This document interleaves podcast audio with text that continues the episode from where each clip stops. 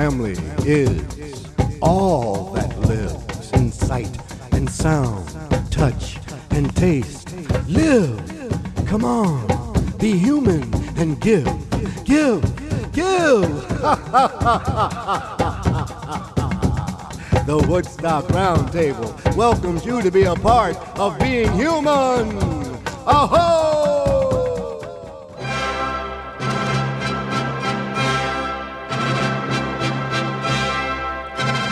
Greetings, everyone. Welcome to the Woodstock Roundtable. Doug Grunther, your host, and we look forward to some dynamic, unconventional, unpredictable, and improvisational conversation. Among the topics will be one that I know you followed closely the 2018 World Ventriloquist Convention. How warlike is the United States? Even more than you think. And how do marketers get into our subconscious? We'll look at some of their clever and rather demonic techniques. We'll also take a look at the beauty and sickness of baseball rivalries and other surprises as well. Helping us with the conversation, our illustrious co host, she is our Woodstock Roundtable Poet Laureate, Victoria Sullivan. That's good because it means we'll get a great poem a little bit later on. Also, helping in the dialogue is Radio Woodstock Weekend on air warrior Ron Van Wormer, who will also be at the switchboard, seeing if we can control Hal and uh, keep this show on the air. We promise some surprises, maybe a few insights, definitely a few laughs, and we will open up the Woodstock Roundtable musical jukebox. Hang out with us here at the Woodstock Roundtable.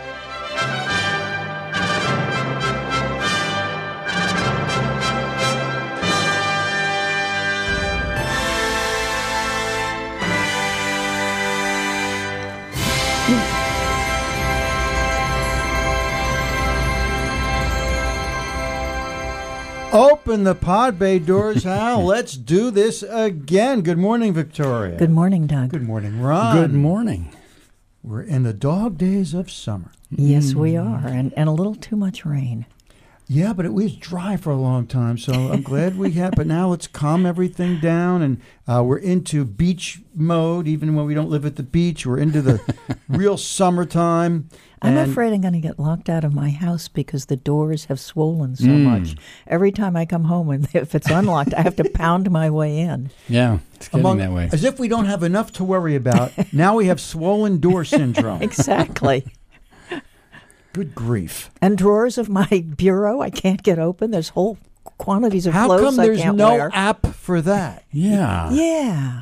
I have, Come I on, computers. You're supposed to be so intelligent. Figure out how to stop the swelling of our doors and drawers. Eesh, A poet. my drawers are swollen. Yeah. Be a That could bump- mean many things. that could be a good bumper sticker. It could.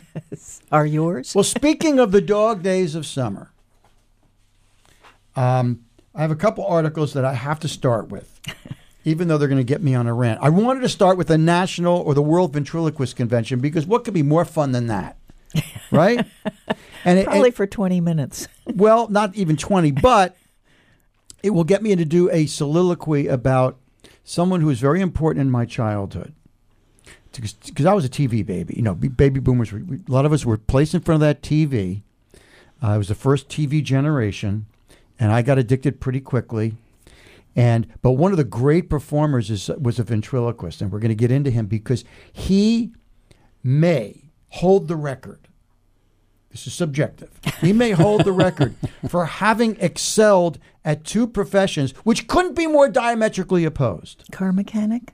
Hmm. Hmm. Well, well, well, I'll give you a chance. I will state what he did, and I'll give you both a chance to come up, or even our listeners to call in with someone who was excelled at two professions that were more disparate hmm.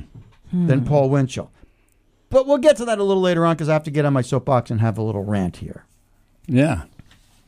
How unusual. article article in today's New York Times really got me angry. Now we've talked before about the obesity issue here i- not an issue. The obesity, it, it's a it's an epidemic in the United States. We are fat in many ways, and the statistic to me that of all the statistics, I did a big article for this for the Trends Journal months ago, and I got into the research, which was both amazingly entertaining and really depressing at the same time. Uh, every state in the United States, because we like to think, well, the obesity is worse, like in those states that are ec- more economically deprived Mississippi. or less culturally advanced. Wrong. Hmm. Listen to this stat. Every state in the United States has over 25% of its population obese. Wow. That's not overweight, obese. That's a quarter. Every state has over hmm. 25% of its Wow. population obese. Okay. Now that's bad enough. But while I, I feel sorry for children of adults who don't know better, when kids don't know better and get them into these horrible eating habits, which then you have obese kids, adults, at least we have the capacity to be responsible for our own behavior. So it's sad to see. Um, by the way, it's also one of the reasons we're never going to have real a, a, a, a successful health system in the United States. You can't have a health system succeed when you have over 25% of the population obese because that obesity leads to all the diseases. Mm-hmm. Okay. And there's also been studies that if the people around you are overweight, you're likely to be overweight. So it's a kind of a catch 22. You can't take that 25% down because in their neighborhoods where they're more than 25%, everyone is like that. So it looks normal. And uh, so that's bad enough. But that doesn't get me irate. Okay. because there's a little bit. I wish there was a little more George Carlin in me because George could sit back and say, "I'm just entertained by all this lunacy." I'm somewhat entertained by it, but it still gets me ticked off. I'm working on that.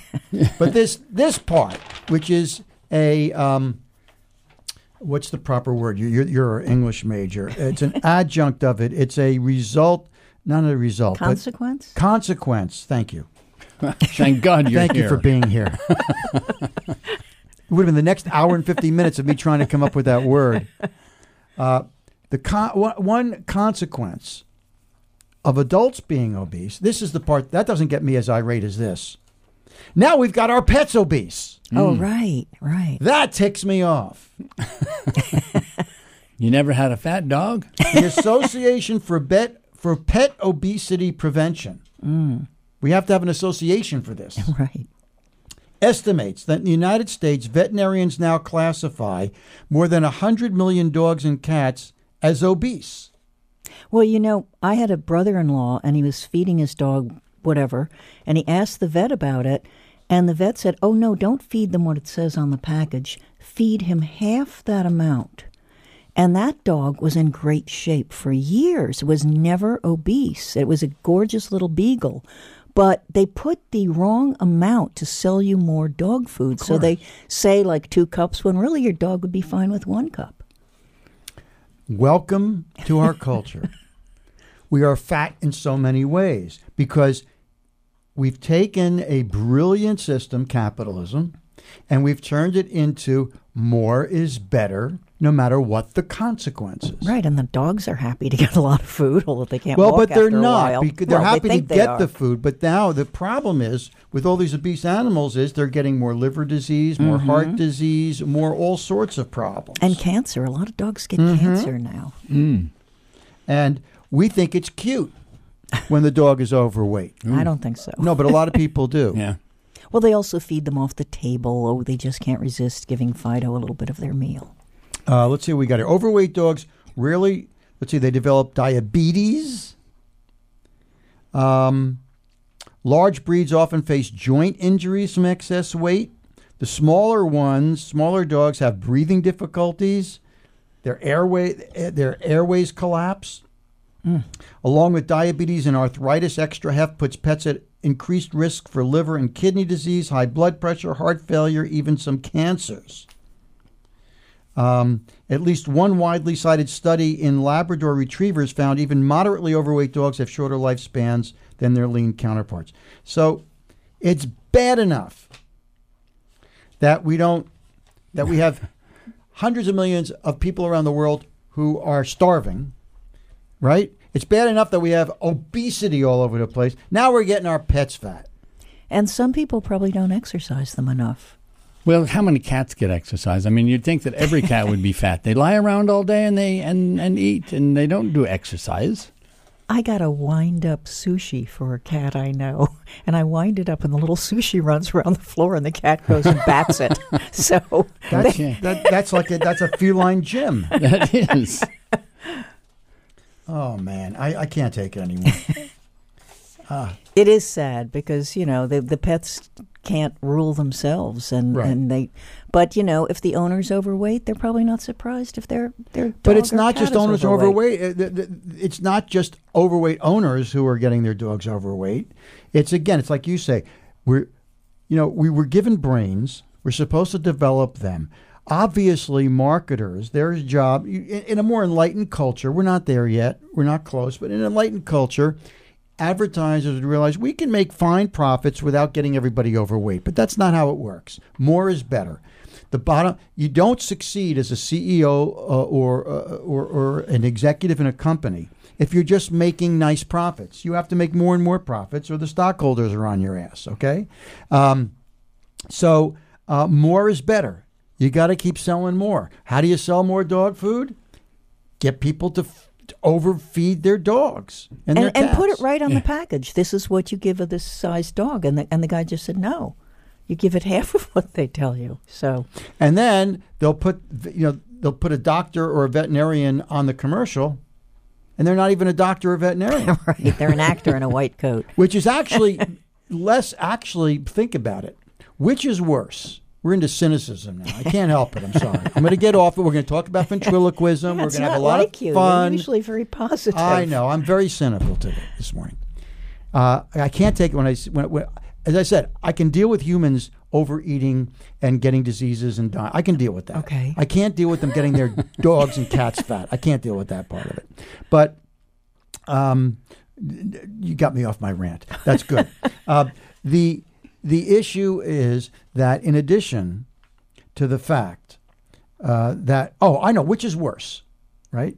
The fact that an advertiser will put an actor posing as a doctor to say to you know feed your dog this much is it worse than that? Or actually the fact that a real veterinarian and real doctors will take the money to go on the air and spout this unhealthy information which is worse I think they talk themselves into that it isn't unhealthy. I think most of these people who give you bad advice have deluded themselves that it's good advice.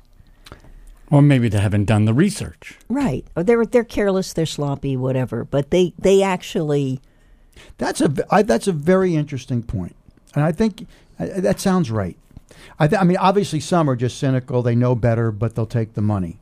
And we're all let's let's be honest about it. We're all susceptible to that, you know.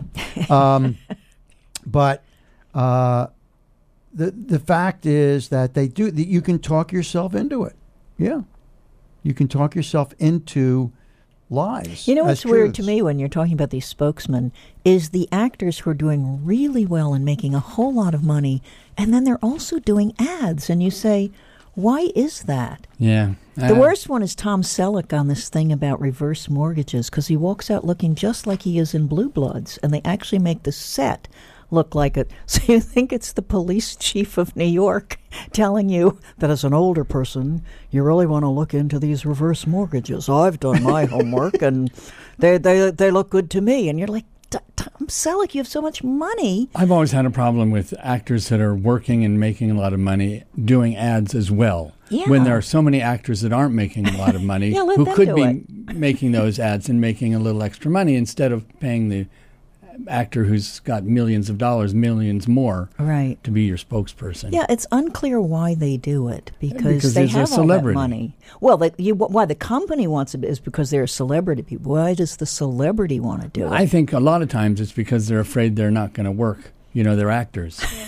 So no matter how much you have, Yeah, you're always these afraid guys that have, yeah, I'm- yeah, Nah, but you know what? They on, have not- residuals. Anyone who has a show that was popular, Yeah. it is on forever, and they are getting a check every month. The the, the union is very strong. I mean, look, look not Union. all artists and actors or artists are like that. Look, the Beatles famously, for a good decade under all that pressure, would not allow their That's true. songs to be used in advertising. Yeah, a lot of artists Other used to do artists that. did. Um, then, of course, I still can't figure out. Well, now we're off the subject. We'll get to the Beatles later because we're gonna. But um, so I'm still on my soapbox because not only am I angry that we're getting our pets fat and unhealthy. I grew up in a house that loved sports. My father loved sports. So I developed a love of sports as a young kid. And I think that's a healthy thing. Um, sports is a very important, uh, positive part of my life.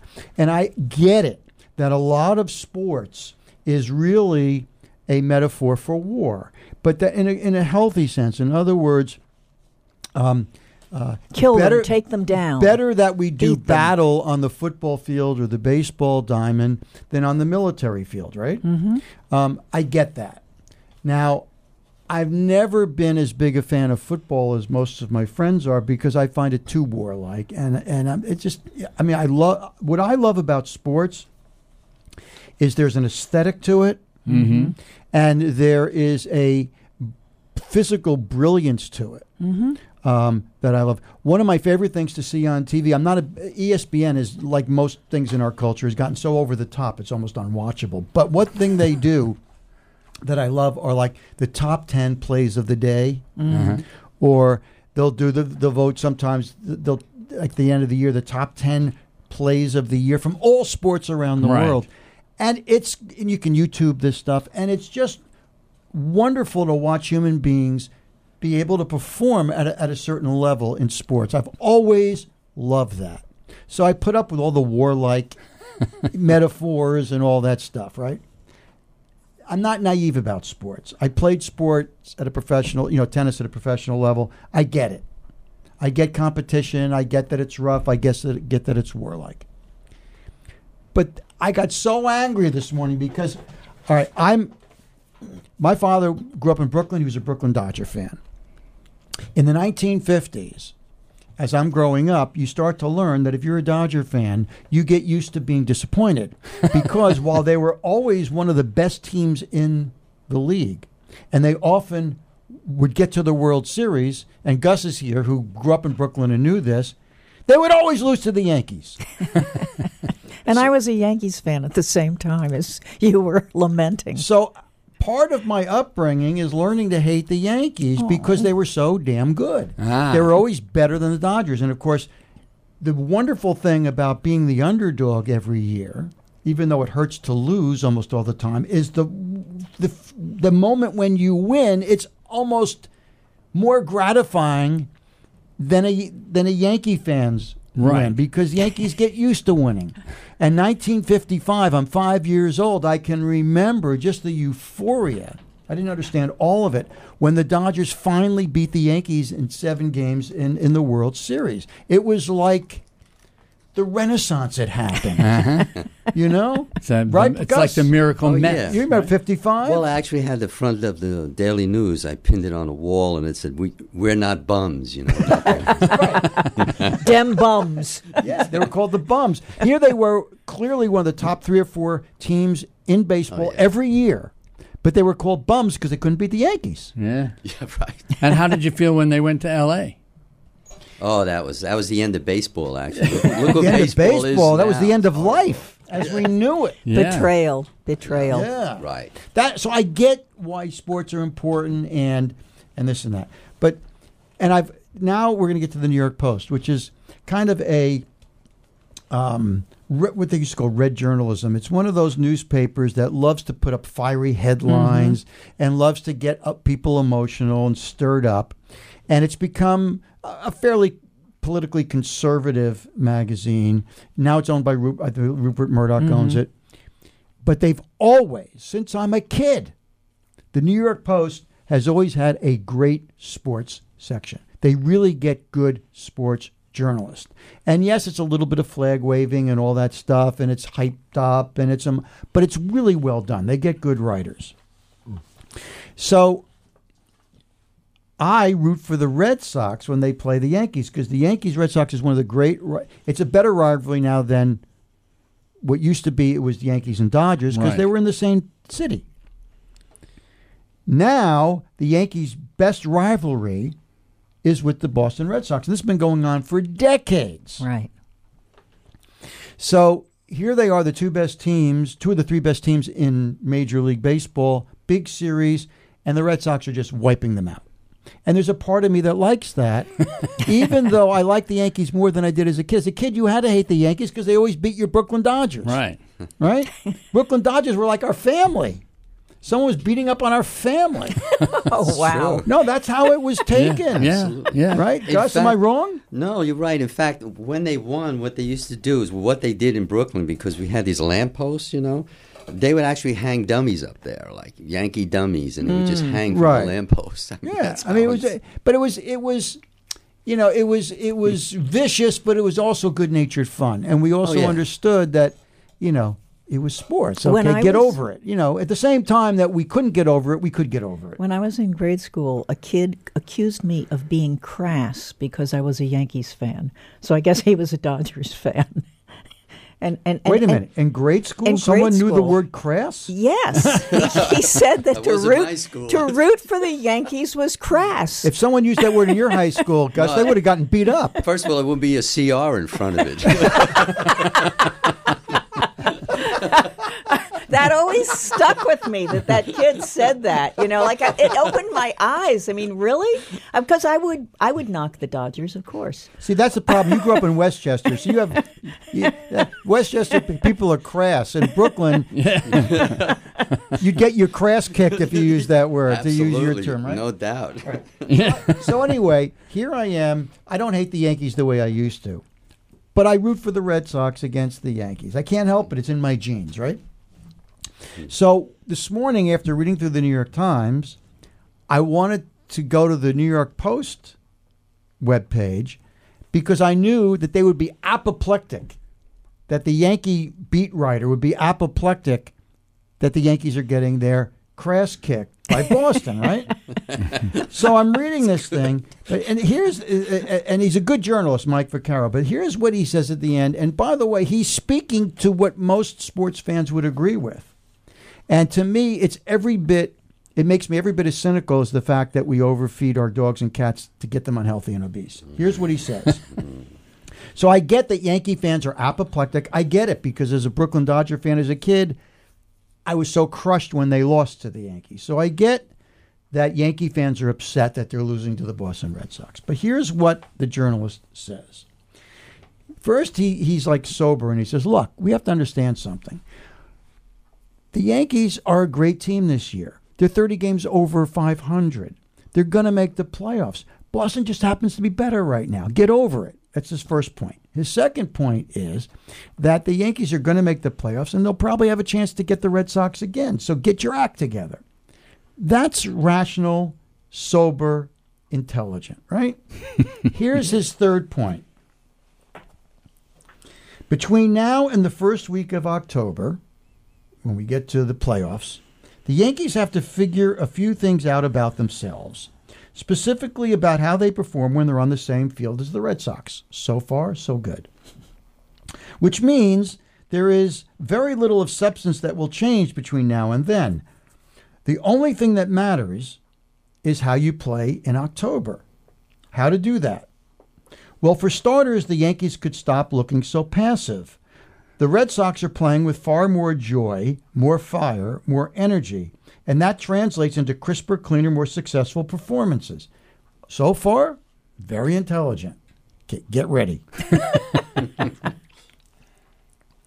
you know what would be nice? An incident would be nice. Hey. No, we're not calling for a headhunt. We're not calling for anyone to spike anyone else onto the disabled list. We're not looking for blood and guts. But would it hurt anyone if, say, there was a hard, clean slide at the plate? and if some hard words were exchanged, and guys came running out of the dugout and flying in from the bullpen, mostly to pose, mostly to point, while everyone at Fenway Park starts screaming. He's sorry, he can try to blunt it. He's calling for the Yankees to do something nasty and get a fight going Yeah. in order to get them juiced up, right? That is what he's saying, although he does it in a pretty tempered way. Well, but that's what he's saying, and that's Right. you know, that's your best response, and that's the response people have. What I get it. I understand. I'm a vast minority. I still root for teams, but not as heavily because I don't like myself when I'm rooting for a team. I don't. Hmm. I want. I would like to be more enlightened, and I would like to watch a game and see excellence and see human beings doing physical things of great and amazing talent under pressure. Um, that's what I really love about sports. And that gets lost a lot of times in the fact that, you know, them's fighting words and we got to be more warlike. And we, it's just, it's the only way we know how to respond. We always pick a side. We always pick a side. I mean, if it's two tennis players, you pick the one that you Right. prefer. Otherwise, you're not interested. That's know? what I find. I mean, I root. I always root in the Super Bowl, and sometimes I barely know the teams. But as it gets close, I try and figure out which one I like better and why. Because it's not fun to watch the game I if root, you're not rooting I for root someone. for the team that I'm. If the person that I'm with has a favorite team, that's the team I go with. I could do that. because I don't have any preference uh, whatsoever. I also I also like the underdog. If if if someone is saying this team isn't going to make it and they're the underdog, but they're they're playing in the Super Bowl, so they're obviously good, then I'll always root for the underdog if I don't know the teams because I kind of like that idea that they might come out, you know, like chariots Halfway of thr- fire and you know a, a big sound score will go off in my head. Like I love sports movies, and they're the only movies, and it's so weird that I cry in.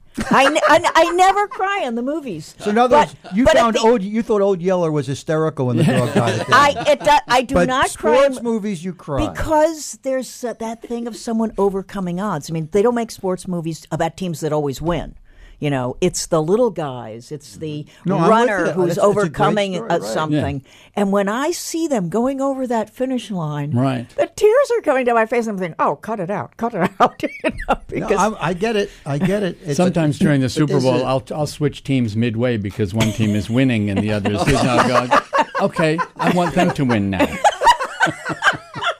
You are. That's the most un-American thing I've ever heard. well, he did go to school in Britain for many years. well, it shows. Well, Although in England, you got the fields of Eton. You get all those prep school kids who You- can't wait to beat each other. You know what's up. interesting that I'm sure you've read about, but you may not have seen like me, is to go to a high school or grade school soccer game and see the parents oh. Oh. screaming. Oh, that was you know It's when I so was a kid. like, crazy. we used to have this this one. I guy love would- that part. One guy would come to our Sandlot games and just you know like put you down all the time. You know, It's so I remember I get I'd get up and go like, you know what. He's never going to hit it, or you miss a ball, and he goes, he needs a baker's shovel, you know, Right. or and he did this all the way to I actually played in Ebbets Field, and he was in the stands in Was this, was this a parent or another kid? No, just some other some Just guy. adult. You know? Ah, He used yeah. to smoke like these Parodis, you know, these Italian things. If you if you inhaled it, your lungs were gone. You know, like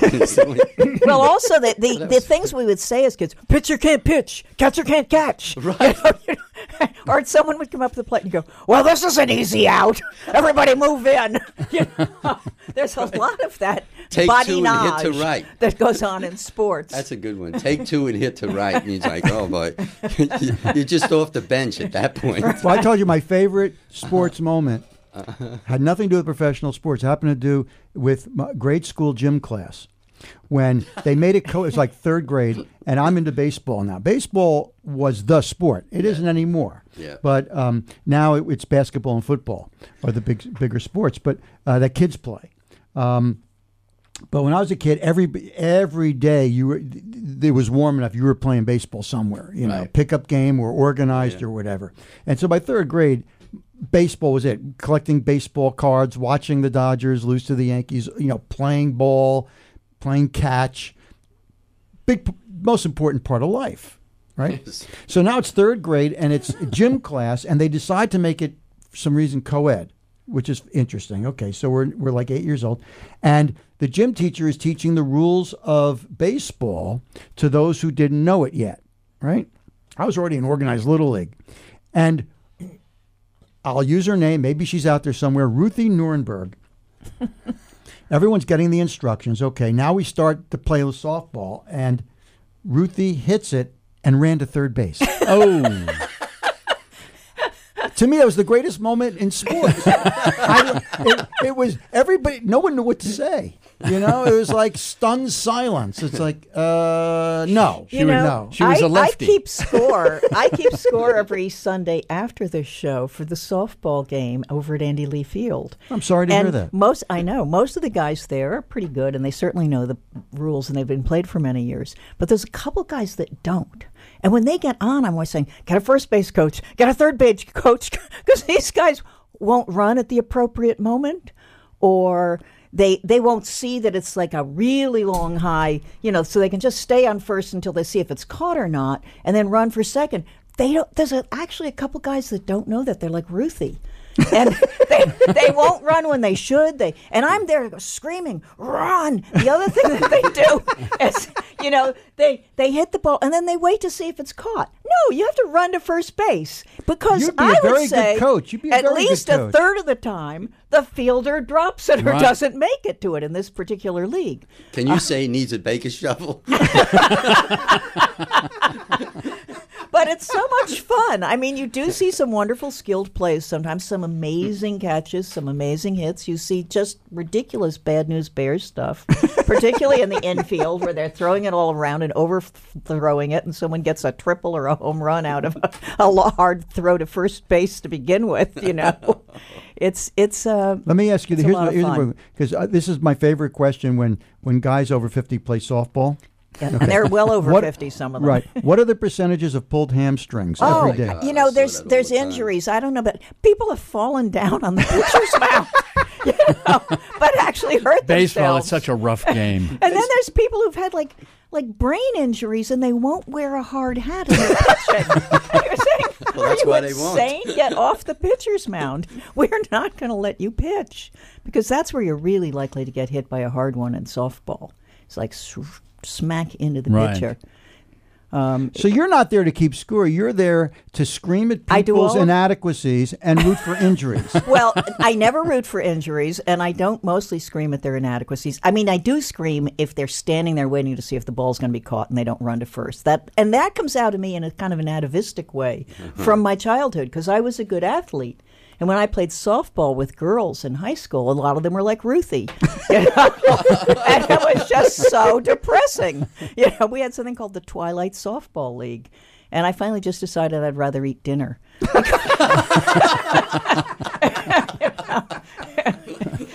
I feel a lot like Ruthie myself. well, Clockwise or counterclockwise? I, I'm not quite sure what we solved in the first half hour, other than the fact that um, It was fun. we're fat, we're warlike, but we still can have fun and we're killing our animals. watching ourselves screw up in And sports. sports are great. I mean, they are a great outlet. These guys love it. Yeah, no, I meant to say I don't know where uh, it's to me one of the most important aspects of my life has been sports. It's it's great, but I I'm still hor- not horrified. I'm just so angry that the best this journalist can do, as you know, like covering the Yankees and being Mm-hmm. a community, is to say what the Yankees need to do is basically start a fight. Have a Right. fight. That's the only way they can get motivated anymore. you know, like- He tries then. to hide it by saying something like a clean slide right, at home right. base, but you but know we know what he's saying. Yes. You know, you're going to take out the catcher if you can. and, and they're and they're clearing the bench to come out and talk right? Yes, in a heated fashion. in a heated fashion. We're going to take our first break, and when we come back, we are going to get to that World Ventriloquist Convention because how could we not? Yeah. Baby,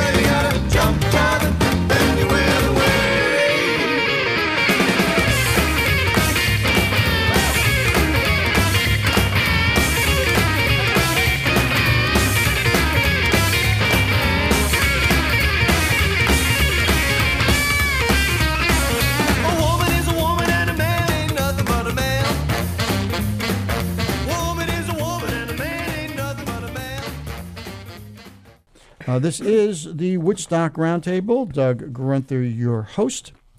We have two illustrious co hosts with us today our Woodstock Roundtable poet laureate, Victoria Sullivan, and weekend on air warrior here at Radio Woodstock, Ron Van Warmer.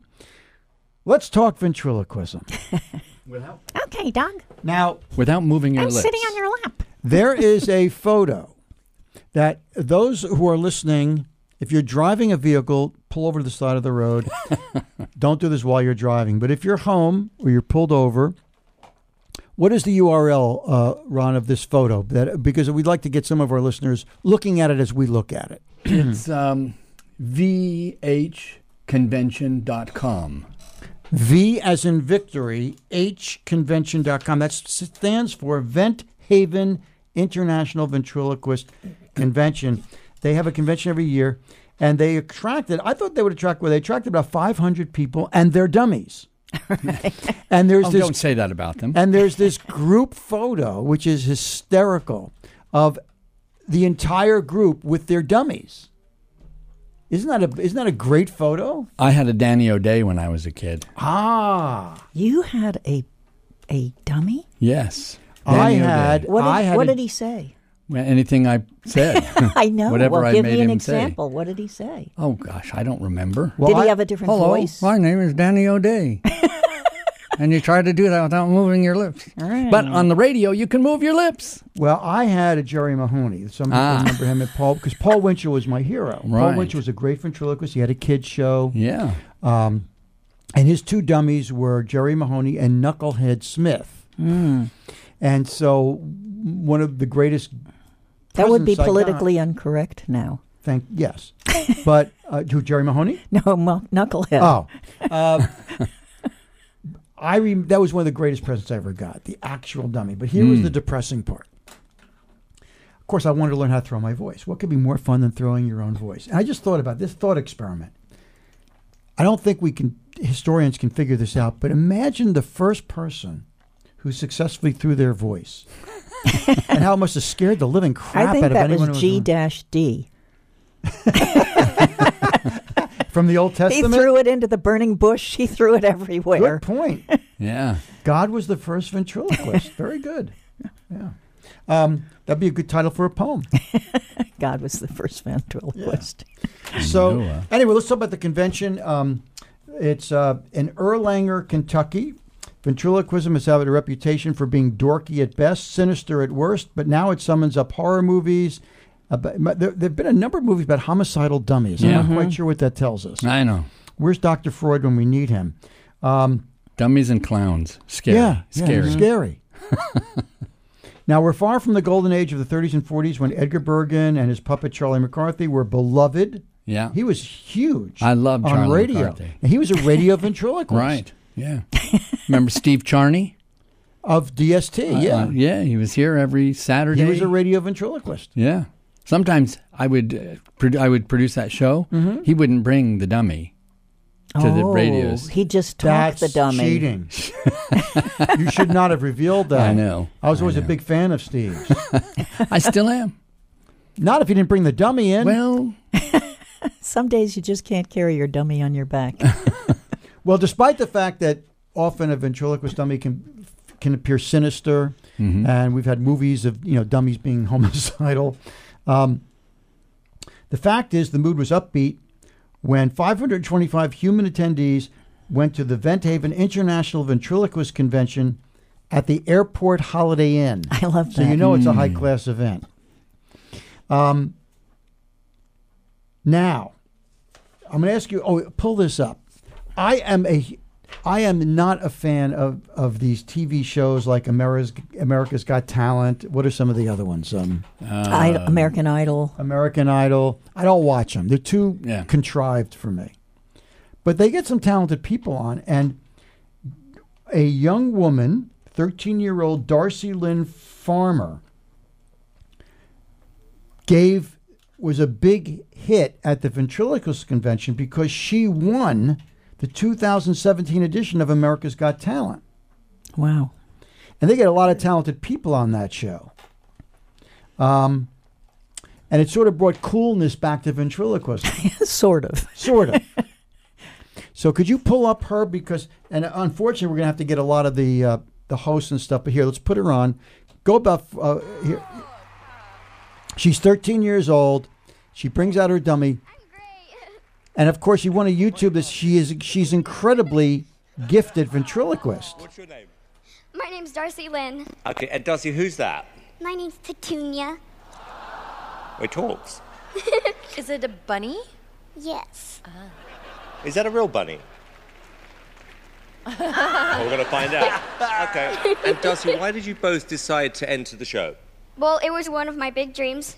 Um, but also, I would really like to keep uh, ventriloquism alive because it's not common, you know?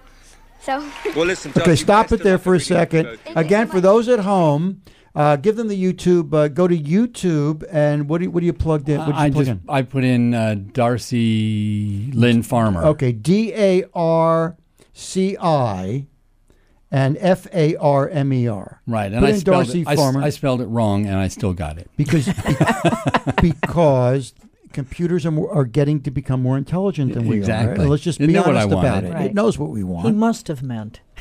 Uh, you can watch this kid because this kid is a physiologically brilliant ventriloquist. She not only has a really clever act, but you don't see her lips move. Yeah, that's tricky. Now think about that. There are ventriloquists who can get away with moving their lips a little bit. Yeah.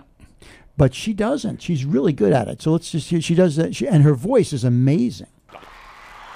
Are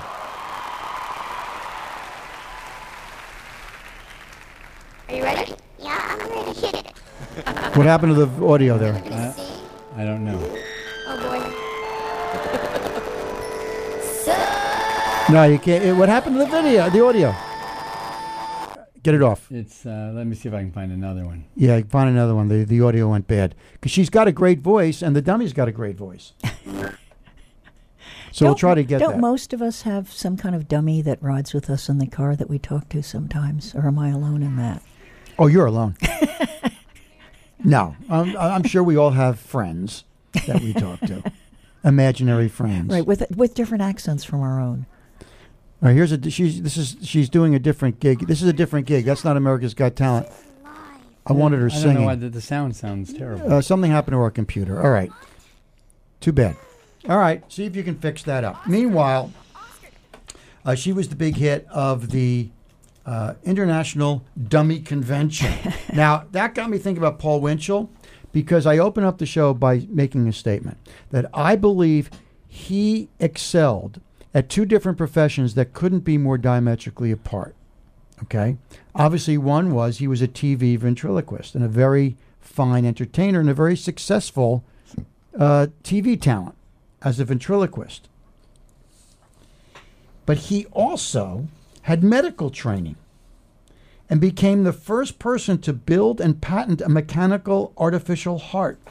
Wow. I was going to say grief counselor would be the opposite of a, of a ventriloquist, but but he, he topped me. but there's a great thought a psychiatrist ventriloquist. So that when you came in, you didn't talk to the psychiatrist, you talked to the dummy. Right.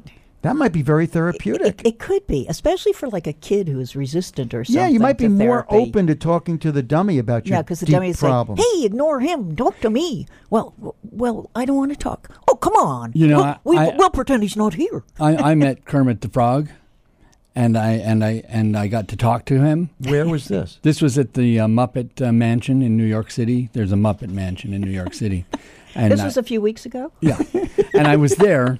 Yeah, and there's the uh, the person holding Kermit, and he's and Kermit's talking to you, and the guy's mouth is moving, but you don't really look at him at all. You talk to Kermit. It's like you, the other guy isn't there, and it's brilliant. So ventriloquists can get away with moving their lips. Yeah. This young girl doesn't move her lips. Right?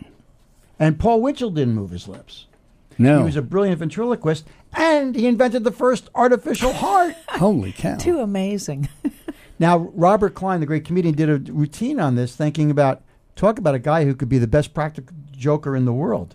Imagine Paul Winchell at the hospital, you know, where he was advising the doctors on the mechanical heart, having the heart talk, Ooh, right? Yeah. That could scare somebody, right? You- uh, Especially Mr. if they're Johnson, semi-awake. Mr. Johnson, your heart transplant was very successful. It certainly was. But it's dark in here. Wait a minute, my heart's talking to me. Yeah. So um, think about that. I c- think of an. Now, I was trying to come up with an example of somebody who excelled at two diametrically opposed professions, and the one thought I came up with, but I don't know that he excelled at the other one. You would know. Wallace Stevens, one of the great American poets of all time, correct? Was in the insurance industry. He was he was a full time insurance agent. I'm not sure he was great at But that. But I don't know that he excelled at it. That's how he made his living so that he could write poetry. But he was a world renowned poet. And T.S. Eliot worked in something like that too. He was a banker, and Kafka was in business for a while, which is truly crazy That's really weird. because he just wanted to lock himself in a back room and write. But they, but writers have sometimes had to have. Um, uh, but they didn't, they didn't gigs. necessarily excel at the profession. It was a way of making money. Right. But uh, I can't think of anyone who could beat being a successful TV ventriloquist and developing a uh, you know a medical marvel. It's pretty impressive. Pretty impressive, right? Um, let's see if we can read a little bit more about Paul Winchell here. Uh, he was born Paul Wilchinsky in 1922. His father was a tailor. His grandparents were Jewish immigrants from Russian Poland and Austria Hungary. His initial ambition was to become a doctor, but the Depression wiped out any chance of his family's ability to afford medical tuition. At age 13, he got polio, and while recovering, he came upon a magazine advertisement offering a ventriloquism kit for 10 cents. now, I have a ventriloquism kit story that's very, very sad. From a uh, comic book? Yeah, Yeah, me too. yeah. Well, we- we'll tell our sad stories here in a moment. Back at school, he asked his art teacher um, if he could receive class credit for creating a ventriloquist dummy. Um, the teacher was agreeable. So his creation, Jerry Mahoney, um, he went back to reading magazines, gathering jokes, putting together a comedy routine, and took him to the Major Bowes Amateur Hour in 1938. That was the original America's Got right. Talent. Right. He won first prize. Um, he got a touring offer playing theaters with the Major Bowes Revue. And a band leader saw the young Winchell on tour and made him an offer of employment. He accepted and became a professional at age 14. Wow.